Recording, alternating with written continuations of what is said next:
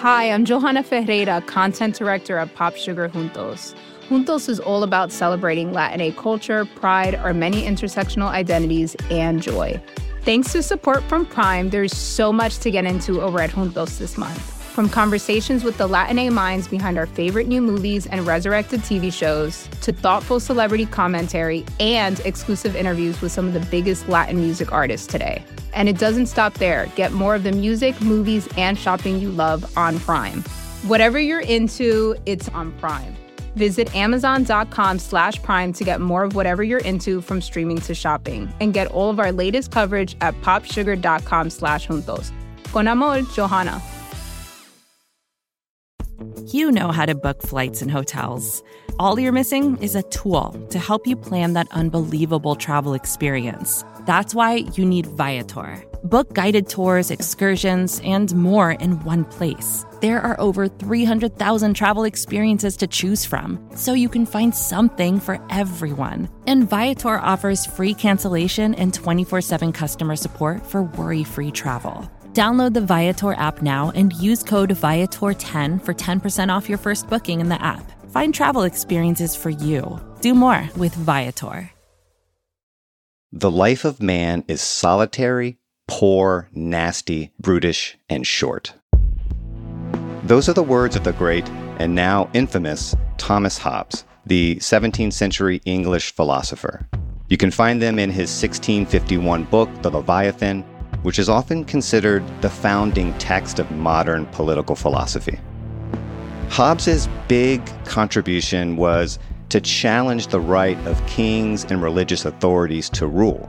The foundation of political power, for him, was the consent of the governed.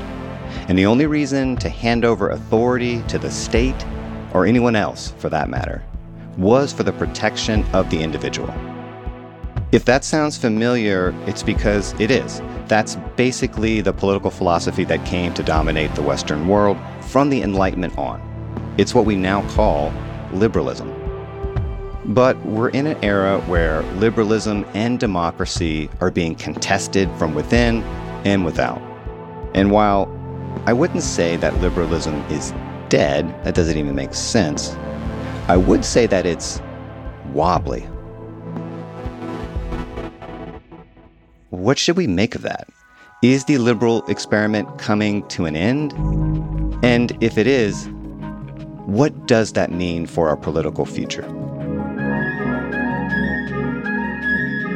I'm Sean Illing, and this is The Gray Area.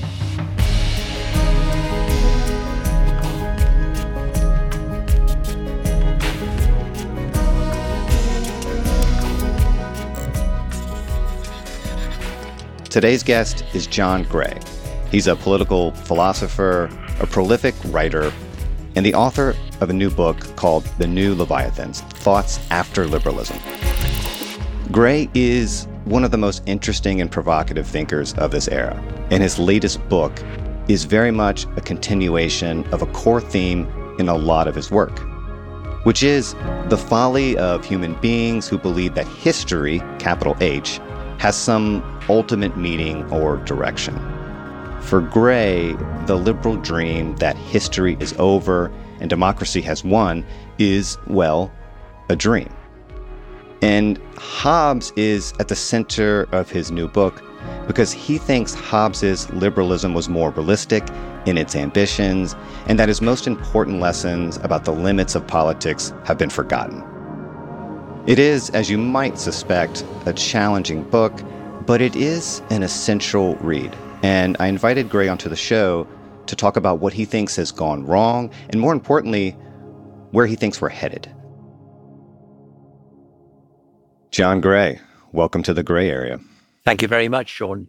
What's interesting about this new book is that you're not even bothering to announce the death of liberalism, you know, like Nietzsche's madman screaming about God in the town square. You're saying liberalism has already passed and most of us don't quite know it yet. Is that right? Uh, yes, I think there are many um, visible signs that anything like a liberal order or a liberal civilization has has passed. Um, in the last 30 years, shall we say, since um, 1990, 30 odd years, there's been an enormous, uh, after that moment in which it seemed that liberal democracy was going to become universal or nearly universal uh, following the collapse of communism, what in fact happened was that the transition from communism to liberal democracy did not occur in Russia. It has not occurred in China. The wars that were fought, so called wars of choice by the United States and its followers, including Britain, in Afghanistan, Iraq, Syria to some degree, and, and Libya, were all failures. None of those countries became democratic or anything near it. And in fact, they only damaged those countries in profound ways and damaged the United States and particularly the United States and, and Britain in various ways. And um, so I think if you just look at um, geopolitical trends, you can see that the so-called liberal West, if something like that ever fully existed, is in steep retreat. And in Western societies themselves, what were taken for granted even within my lifetime, and perhaps yours, Sean, as fully accepted liberal freedoms of speech and inquiry, expression, and so forth have been curtailed, uh, not by a dictatorial state, interestingly, as in the former Soviet Union or today in Xi China, but actually by civil institutions themselves. It's been universities and um, museums and uh, publishers and media organizations that have charities and cultural institutions and so on of various kinds that have, have imposed various kinds of limits on themselves such that they police the expression uh, of their members and those who deviate from a prevailing progressive orthodoxy are, are in various ways cancelled or excluded. That's quite new. But it's rather widespread now and, and pervasive. And although, of course, it's true that um, there are enclaves of uh, free expression, um, enclaves or niches like the one we're enjoying now. We're not in the position that people are in in uh, Xi's uh, China or um, Putin's Russia. We can still communicate relatively freely. Uh, there are large areas of life, including the institutions I mentioned earlier, which used to be, let's say, governed by liberal norms, uh, and aren't no, any longer. So I think it makes sense, just as an empirical observation, to say that uh, liberal civilization that existed uh, and could be described as a liberal civilization, um, with all its faults and flaws, doesn't exist any longer. Of course, you might say liberalism as a theory continues to exist, but then so does medieval political theory or early modern political theory. It just doesn't describe uh, the world anymore. Well, let's not get too far ahead of ourselves here because the term liberalism is one of those big, unwieldy terms that means a million different things to a million different people. What do you mean by liberalism, just so it's clear what we're diagnosing the, the death of here? The core of, of, of liberalism as a philosophy is the idea that no one has a natural right to rule and that all rulers, all regimes, all states serve those whom they govern, so that this is a view which differs from Plato. Plato thought that um, philosophers had the best authority to rule because they could better than other people perceive truths beyond the shadows of the empirical world. Um, in Hobbes's day, some people believed, many people believed that kings had divine right to rule. And later on, we've had beliefs according, we have had philosophies which have developed according to which it's the most virtuous people who should rule. And I think actually the hyper liberal, or what is now sometimes called the woke movement, has something of that in it, which is that um, they imagine that they represent virtue better than and progressiveness better than others.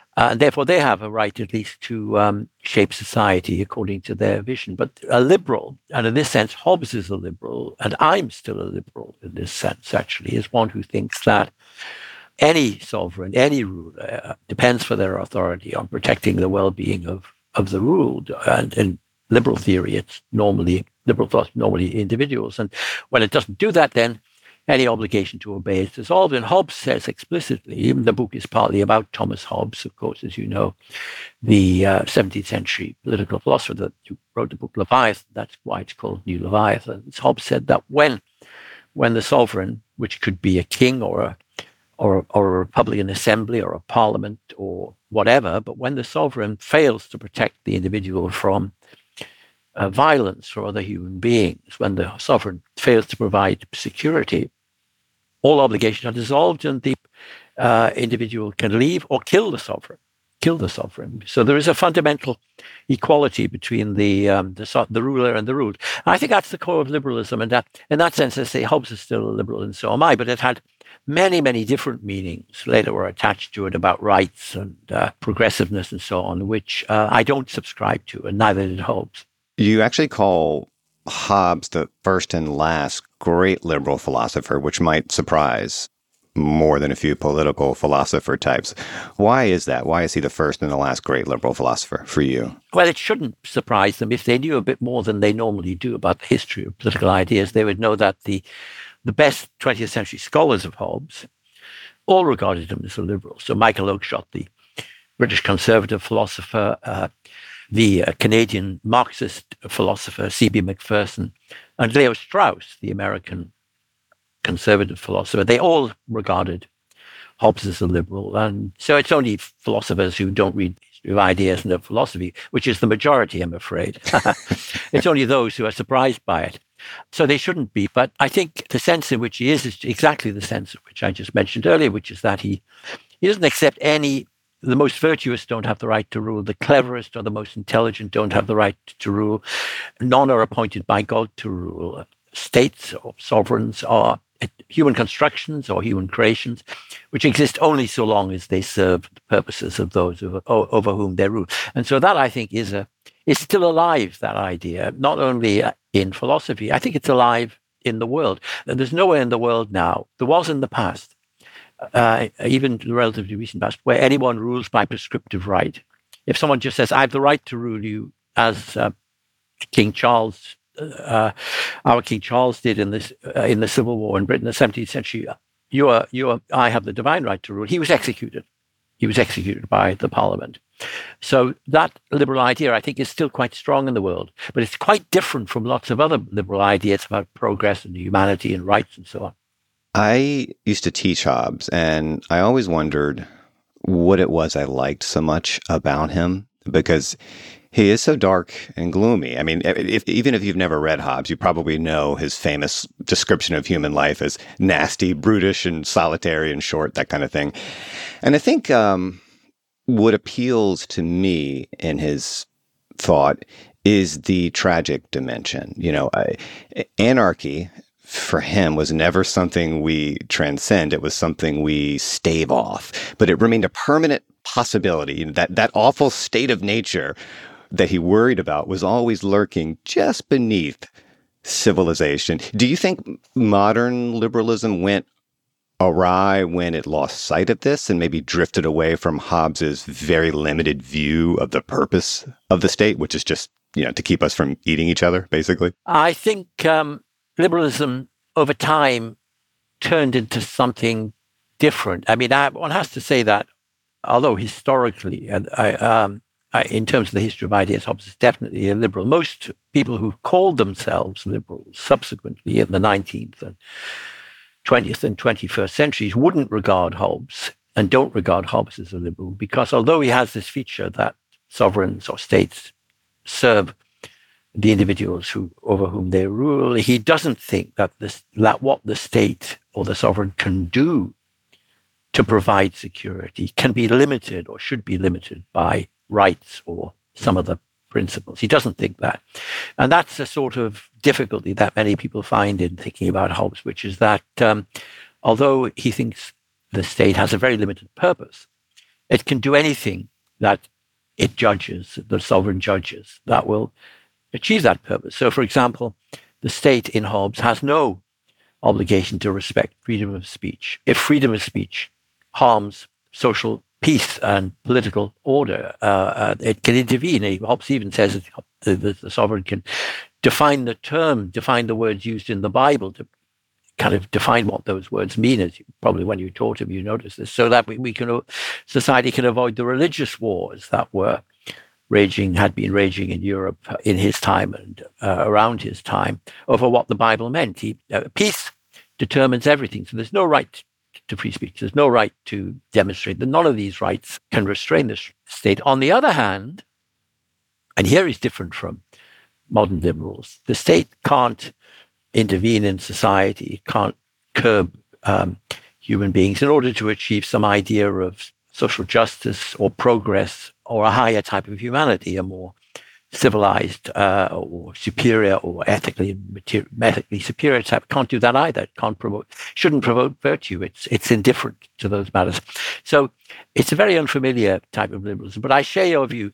I'm not sure it's a, it's tragic. I would just say it's a reality. Hobbes thought it was a reality that at any time, order in society can break down anywhere if if certain, and it can happen quite quickly. In other words, order is fragile in, in human life. The default condition of human life is not harmony. I guess that's where he differs from many liberals. They've assumed that um, basically human beings want to cooperate. That's what they try and do.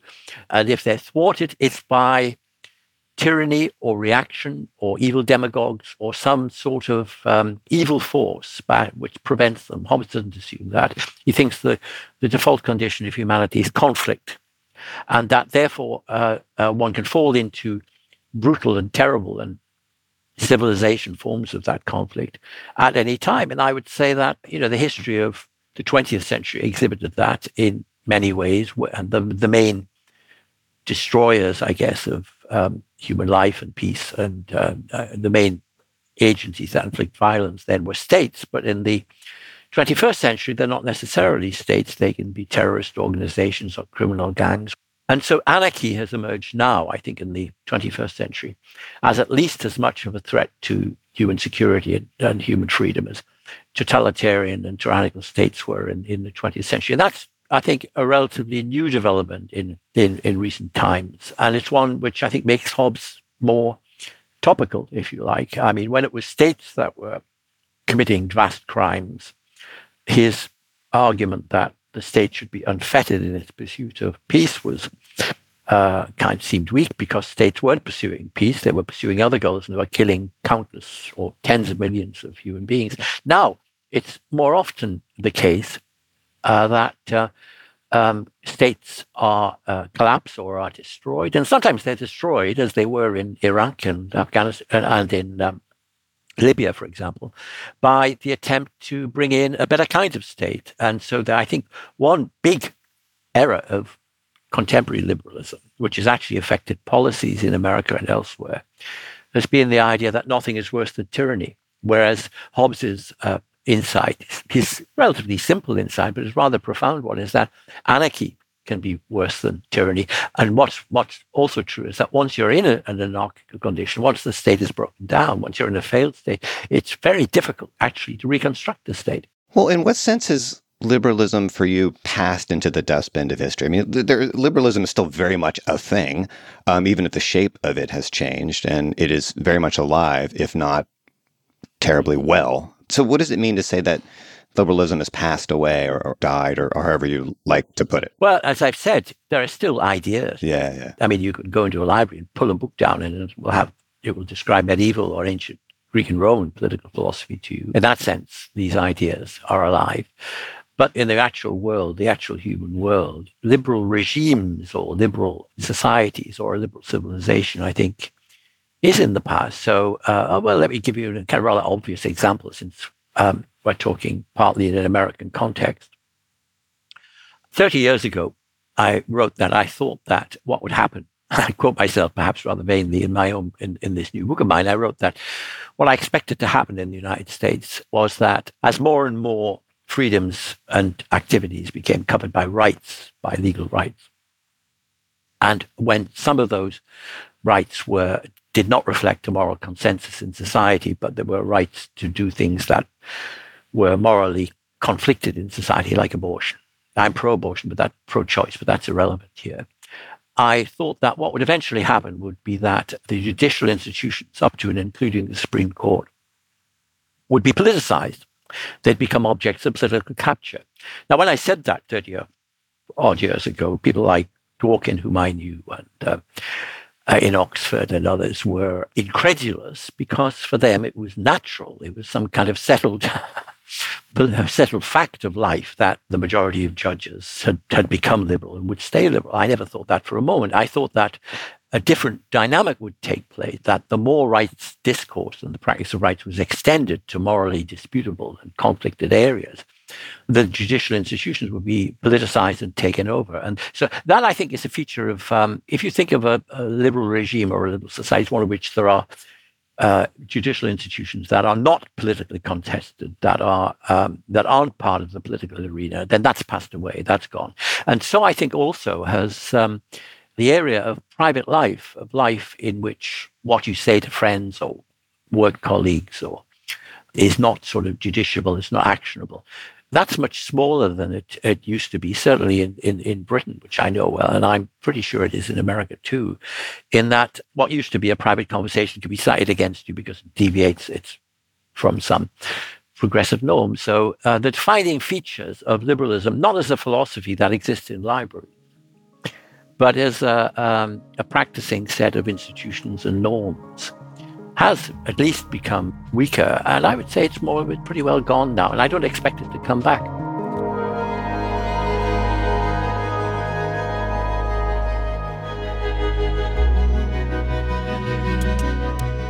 We'll be back with more of my conversation with John Gray after a quick break.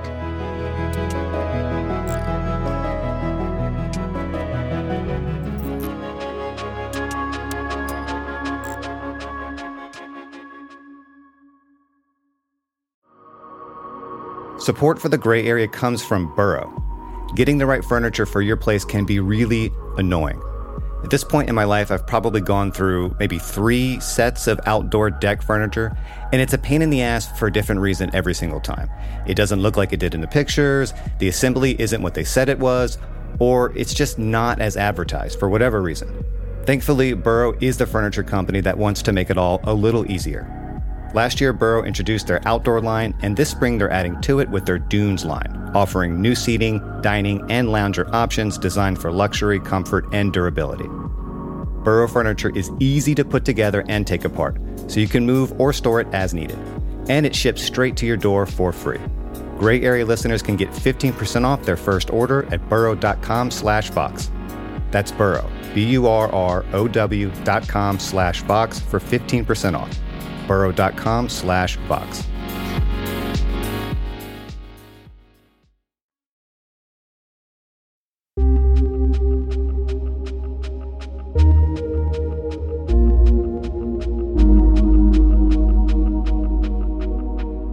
As you know, Nietzsche thought that liberalism was rooted in these Christian ideas about human equality and the value of the human person. But modern liberals rejected the religious roots of these values while still attempting to preserve them on secular grounds. And that was a move he thought was destined to fail. And you seem to think that Hobbesian liberalism was intended to be a kind of political atheism, but it eventually shape shifted into something like a political religion, only it didn't recognize it didn't recognize itself as such. Is that sort of the core problem here? Or one of them? One of the core problems. I mean, I think I talk at some length in the book when I discuss the way in John Stuart Mill, who I thought, I think for many liberals is still a, a canonical liberal or even the canonical liberal. But he explicitly, undeniably, and overtly adopted the view that from Auguste Comte, in, the French positive thinker, who was an anti-liberal actually, but anyway, he adopted from Comte uh, the idea of a religion of humanity, which he said should replace all the existing religions and would be better than any of the existing religions. He explicitly took that from Comte and cited and, and said that and wrote that in several places. So I think it was probably in Mill, at least in Britain, that the that liberalism became itself a kind of religion. But of course, there are still many respects in which it secularized, monotheistic um, assumptions or values or, or premises. So I, I, I think it, it is undoubtedly the case historically that um, liberalism was a set of footnotes to um, particularly the liberalism that later emerged as a as a kind of religion in its own right to uh, uh, monotheism, to Christian and Jewish monotheism, and as a competitor to it. And um, uh, basically, liberals conventional liberals, 90% of liberals, are adamantly resistant to this view. They, they, they, they adamantly insist that um, their views at no point depend on anything in, in theism, but they would say it's a kind of genetic fallacy to think that just because something may have come from theism, it depends on that. But it's actually, I think, quite difficult. You know, it's it has become more difficult for me to identify what I am. And it's not just because the fault lines around me are so scrambled.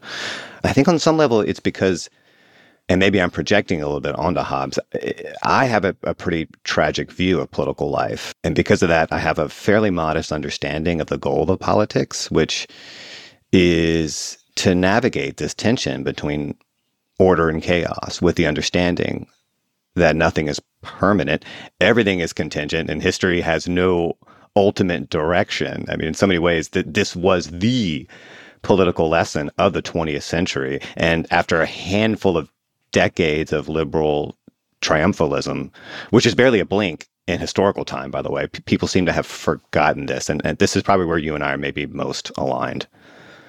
But you don't think the belief in progress is a complete delusion, right? I mean, the world has indeed gotten much, much better. It's just that that progress isn't fixed and it's dangerous to believe otherwise. Well, I don't know. It's, um, I say, I mean, what I say in the book is that um, progress meant in those who believed in it, it didn't mean that things would get better for a while and then get worse.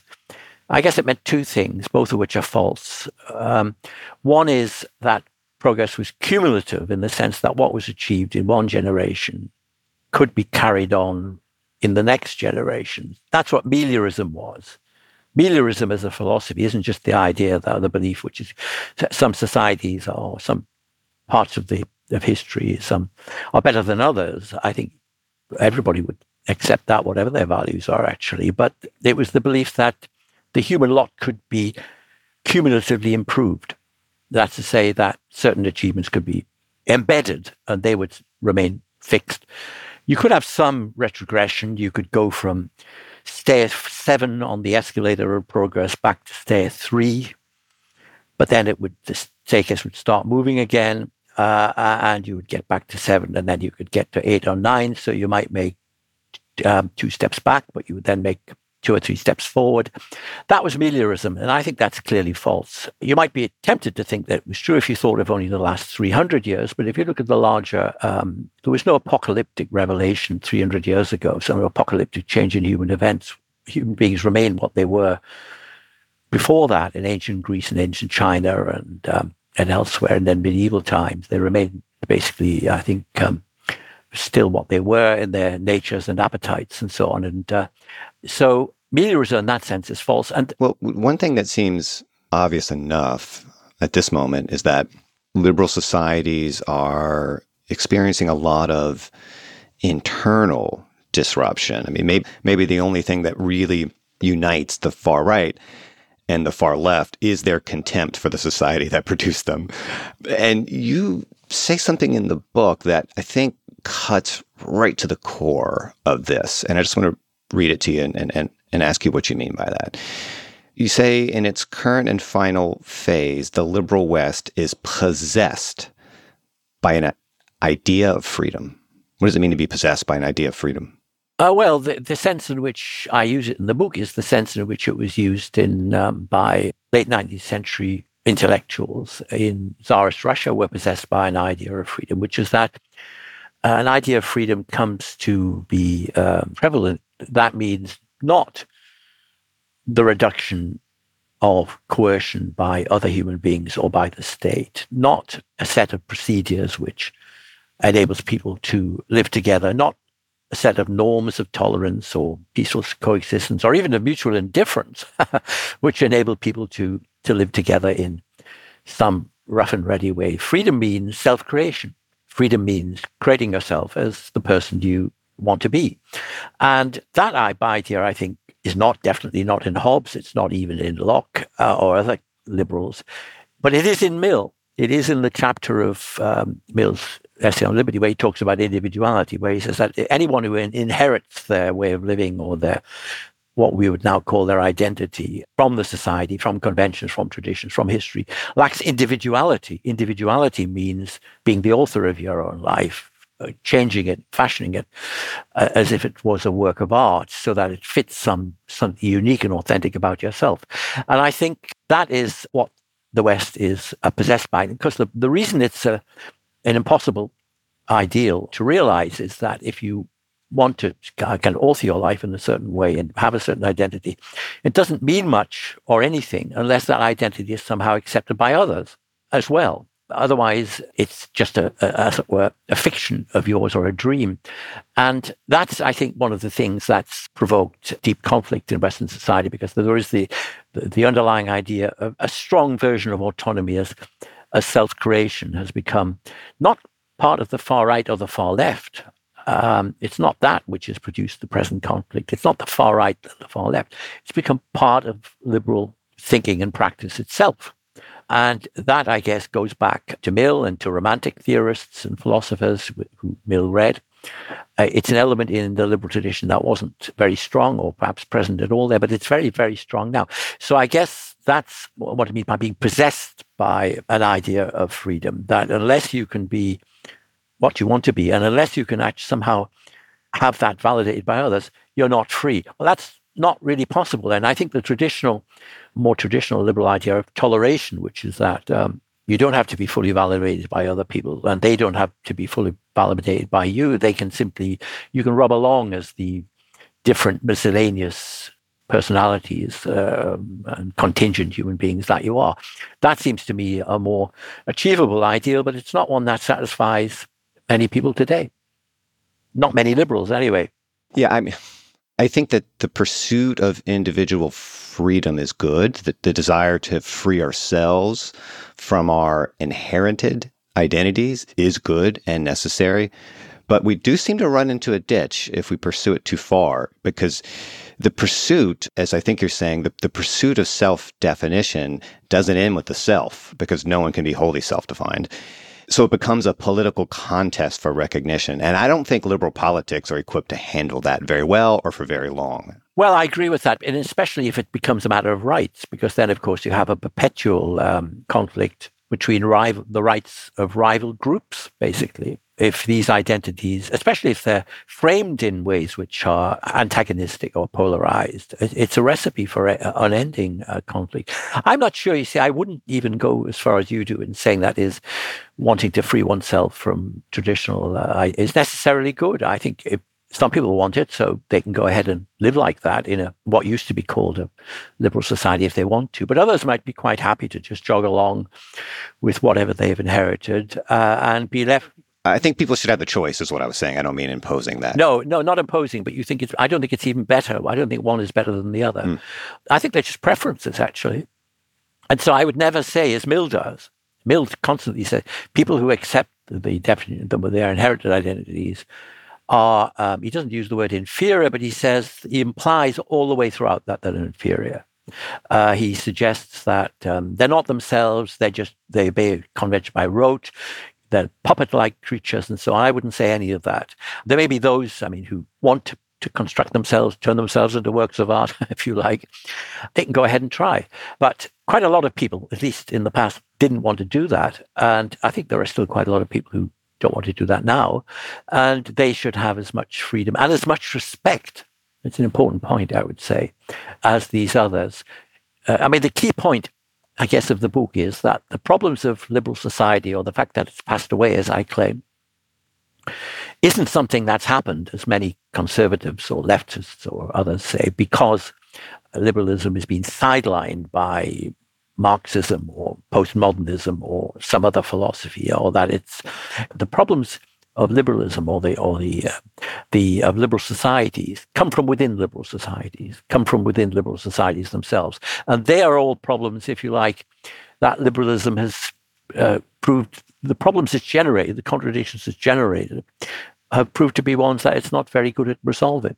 This uh, contemporary obsession with self-expression and and self-creation um, and status and that sort of thing. Do you see that as symptomatic of some deep failure of liberal politics, that this was bound to happen because liberal politics did not and cannot satisfy this kind of need? No, I mean, that's a kind of Hegelian view or a, um, a Fukuyama like view, which says that um, what people want is recognition and that liberal societies haven't been able to, et cetera, et cetera. I, yeah. I think that the main challenges to liberal societies now actually are quite different, which is that the economic model of liberal society, which was adopted in uh, after the collapse of communism, after the Cold War, has left large parts of society behind, not just minorities. There have been working communities, working class communities in, in Britain and American parts of Europe, which have just been more or less abandoned. And um, but also large parts of what used to be called the middle classes are have not seen their incomes or their their standards of being improved much or at all in the last 30 years, while the societies as a whole have gotten consistently, considerably better. So I think the economic model, actually, of, of Western liberal societies, the dominant one after the Cold War, during the Cold War, we tend to forget now, whether it's within my lifetime, we tend to forget that after the Second World War, there was a model of social democracy which in which the state intervened in many different ways to smooth out the the hard edges of market capitalism and, and constrained it. Uh, I think the abandonment of that model uh, after the end of the Cold War has led to deep seated contradictions, but maybe they're not what you're referring to. They are, certainly in part. I mean, this is, I'm glad you said that because one of the things that irks me about a lot of right wing types who like to rail against identity politics or wokeism, a term I, I really hate to use because it has been stretched to the point of meaninglessness in our discourse, at least there is this whole materialist history to be told about the failures of liberal capitalism. And those failures have produced a lot of our political pathologies. And a lot of people on the right don't want to hear about that. And I think that's a huge mistake. I agree with you. And in fact, I say in the book, it's a very simple point, but very hard for many liberals, right wing liberals in particular, to, to understand. I say that what these people call populism is the political blowback against the social disruption produced by their own policies, which they don't understand or deny. That's what populism is. They talk about populism as if it was a sort of demonic thing that arose from nowhere, that uh, it was a few demagogues that whipped it up out of practically nothing. But the reason, I'm not saying there aren't demagogues, but the reason the demagogues were successful in uh, 2016 and later, and not in 1950 or 60 or 70s uh, uh, in Europe and America, is that there were periods, certainly in Europe, and to some extent even in America, of social democracy, uh, in which there was a more extensive state, the Eisenhower state, the Rooseveltian state, even before that in, in America, which limited the impact of market capitalism on human well-being and provided some protection for its casualties. If you scrap that, which was done to a considerable extent um, after the end of the Cold War, then over time you create large sections of the population uh, which are, are suffering and dislocate or simply have no place in the productive process. And you've got to expect some sort of kickback. So that's what liberals call populism. They call populism, the political movements around them that they have caused, which they don't understand. That's what populism is, basically. But you could never get that across to them, actually. I've, I've tried to do this, and they, they say, but it's the demagogues, it's Trump, it's Boris Johnson, it's uh, Nigel Farage, it's, it's all these wicked people. If you could only shut these wicked people up, everything would be fine. Or some of them say it's the Russians. They did, they, you know, they, so what they're doing is um, they're denying or or maybe just not understanding. Maybe they're just stupid. Uh, they're just not understanding why these movements have arisen when they did. I guess the problem for me, and this is why I'm still basically a liberal, is that I.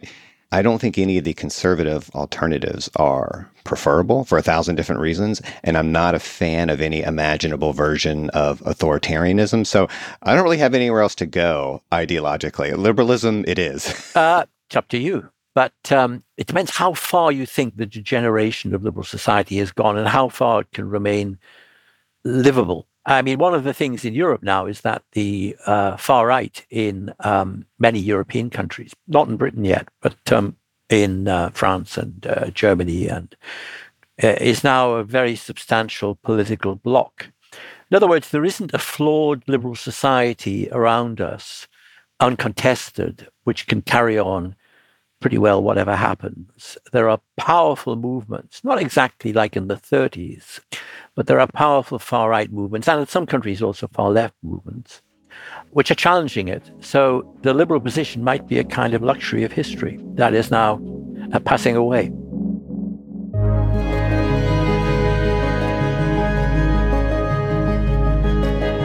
We'll be back with more of my conversation with John Gray after one more quick break.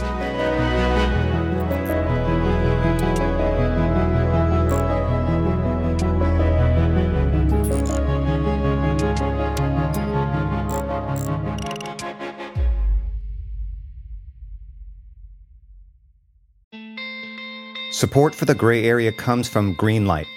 If you're a parent of teenagers, you might be starting conversations about money management and financial literacy. So often, the best way to learn is to do. But when it comes to money, there can be real consequences to learning the hard way. That's where Greenlight comes in. Greenlight is a debit card and money app made for families. Parents can send money to their kids and keep an eye on their spending and saving and kids and teens can build money confidence and lifelong financial skills. My kid is way too young to talk money with, thank God, but I have a colleague here at Vox that uses Greenlight with his boys, and he loves it. If you want to help your kids learn about money, consider Greenlight. It's a convenient way for parents to raise financially smart kids and for families to navigate this stuff together.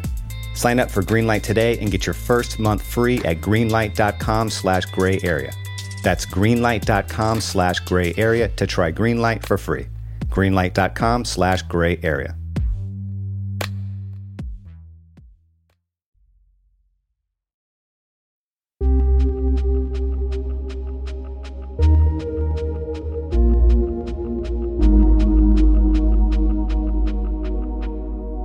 I sometimes wonder how long America can continue to exist with the level of fragmentation and internal confusion that we have. And the same is true of much of Europe. How easy is it for you to imagine a political future where America and Europe cease to exist in any recognizable form? Well, Europe doesn't exist in any recognizable form.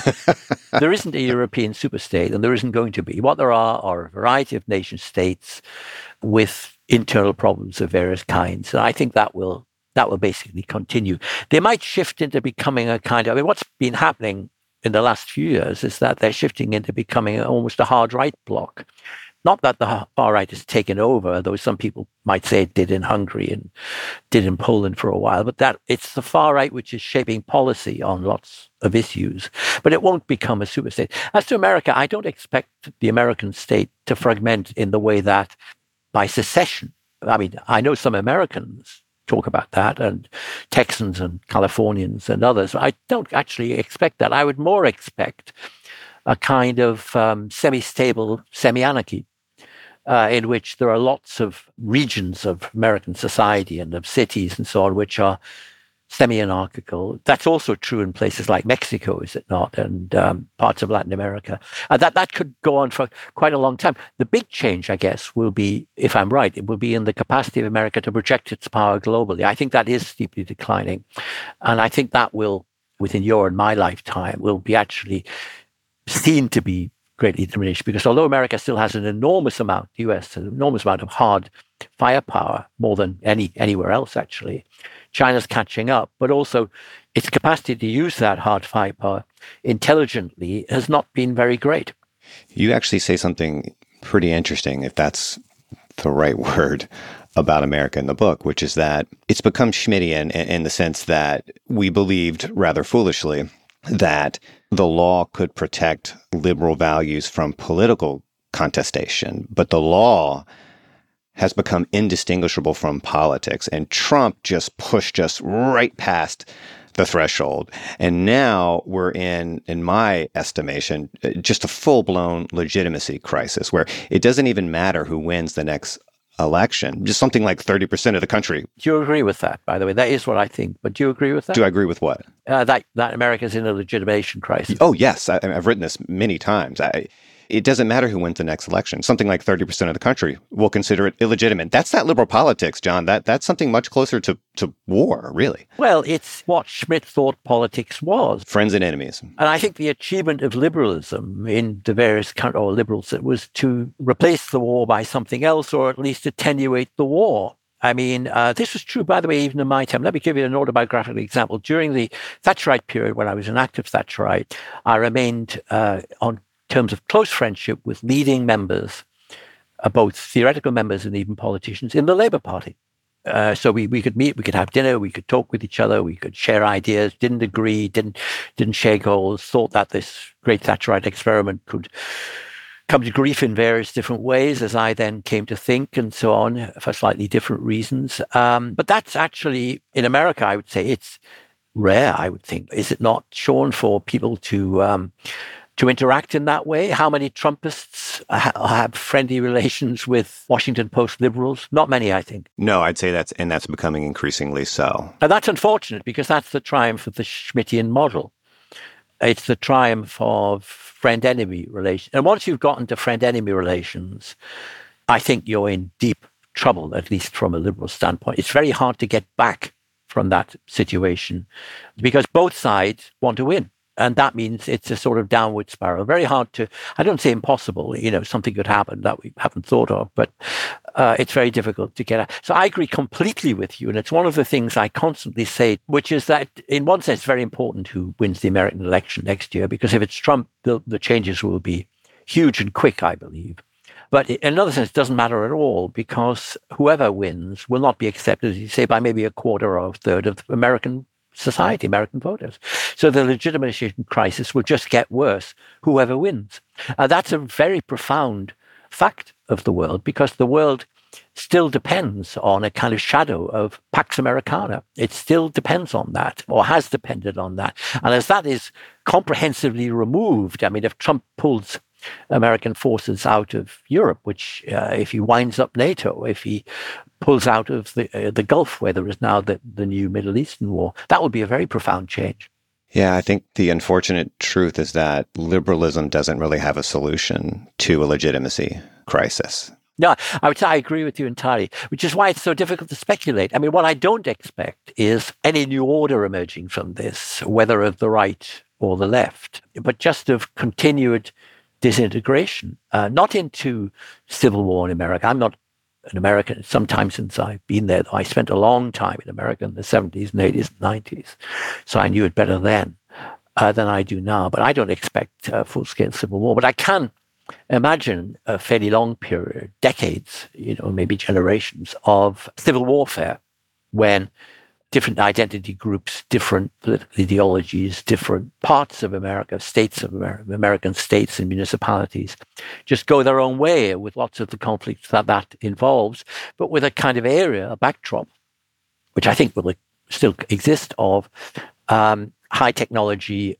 an oligarchy which preserves its own position one way or another, uh, and the rest of the, the society is um, doing as best it can. I mean, uh, large parts of it abandoned. That's what I sort of expect a, a, kind of hybrid like that could go on for an, aw- an, awfully long time. I don't think America faces the internal pressures that, say, Russia does, because Russia has powerful ethnic divisions within minorities, and the state apparatus in Russia, although more ruthless and uh, more violent domestically, is much more corroded and much more corrupt. So I think there is a real possibility that Russia could actually break up. Whereas I don't, I don't actually, you may be more optimistic or less hyperbolic, if you like, than I am. I don't see that as, as, as likely in America. I think just continuing decay is a much more uh, likely prospect. Yeah, I would, I would agree with that. I, I have no idea what's going to happen. I take some solace in the fact that, at least in America, we, we've survived much, much worse in our past. And, you know, we may just lumber along in this interregnum for a very, very long time. It may be a very long interregnum.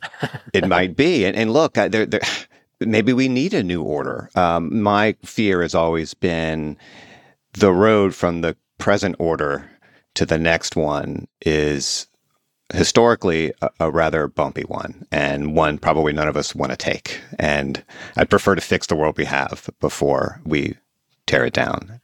But I, I don't know.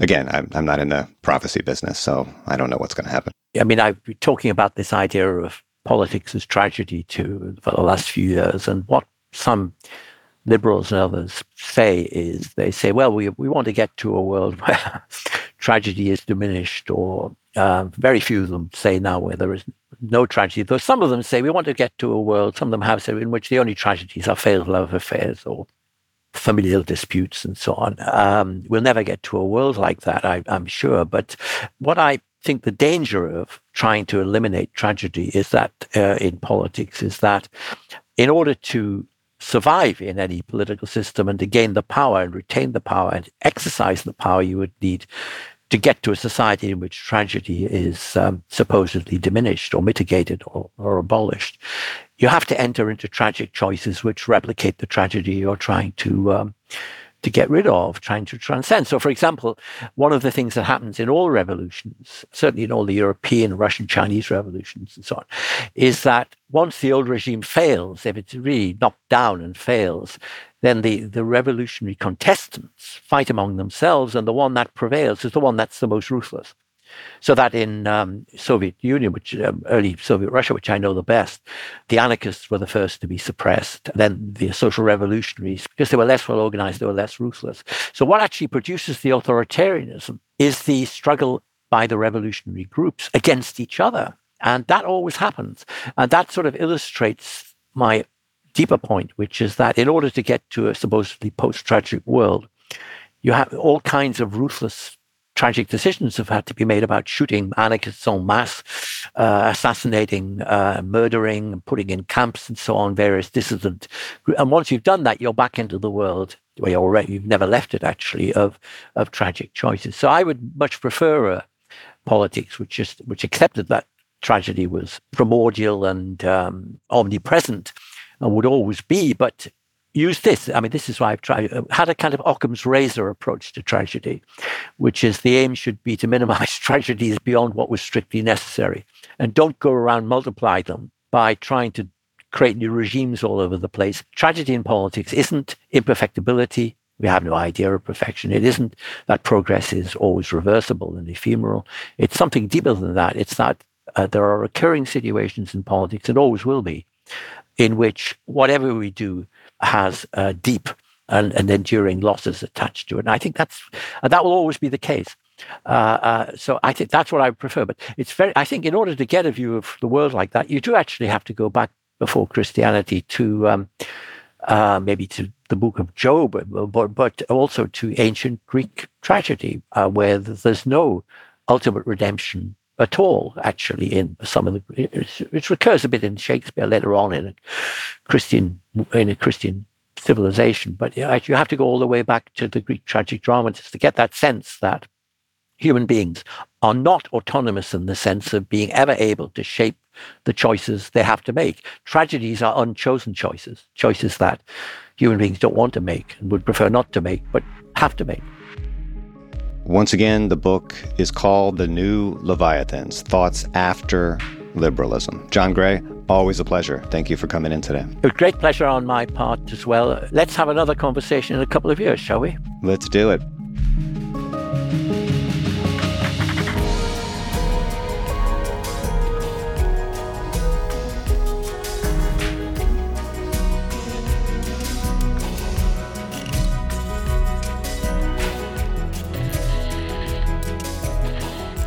Patrick Boyd engineered this episode.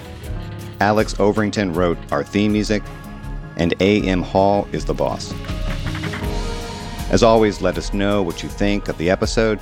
Drop us a line at the gray area at vox.com and share the show with your friends, family, and anyone else who will listen.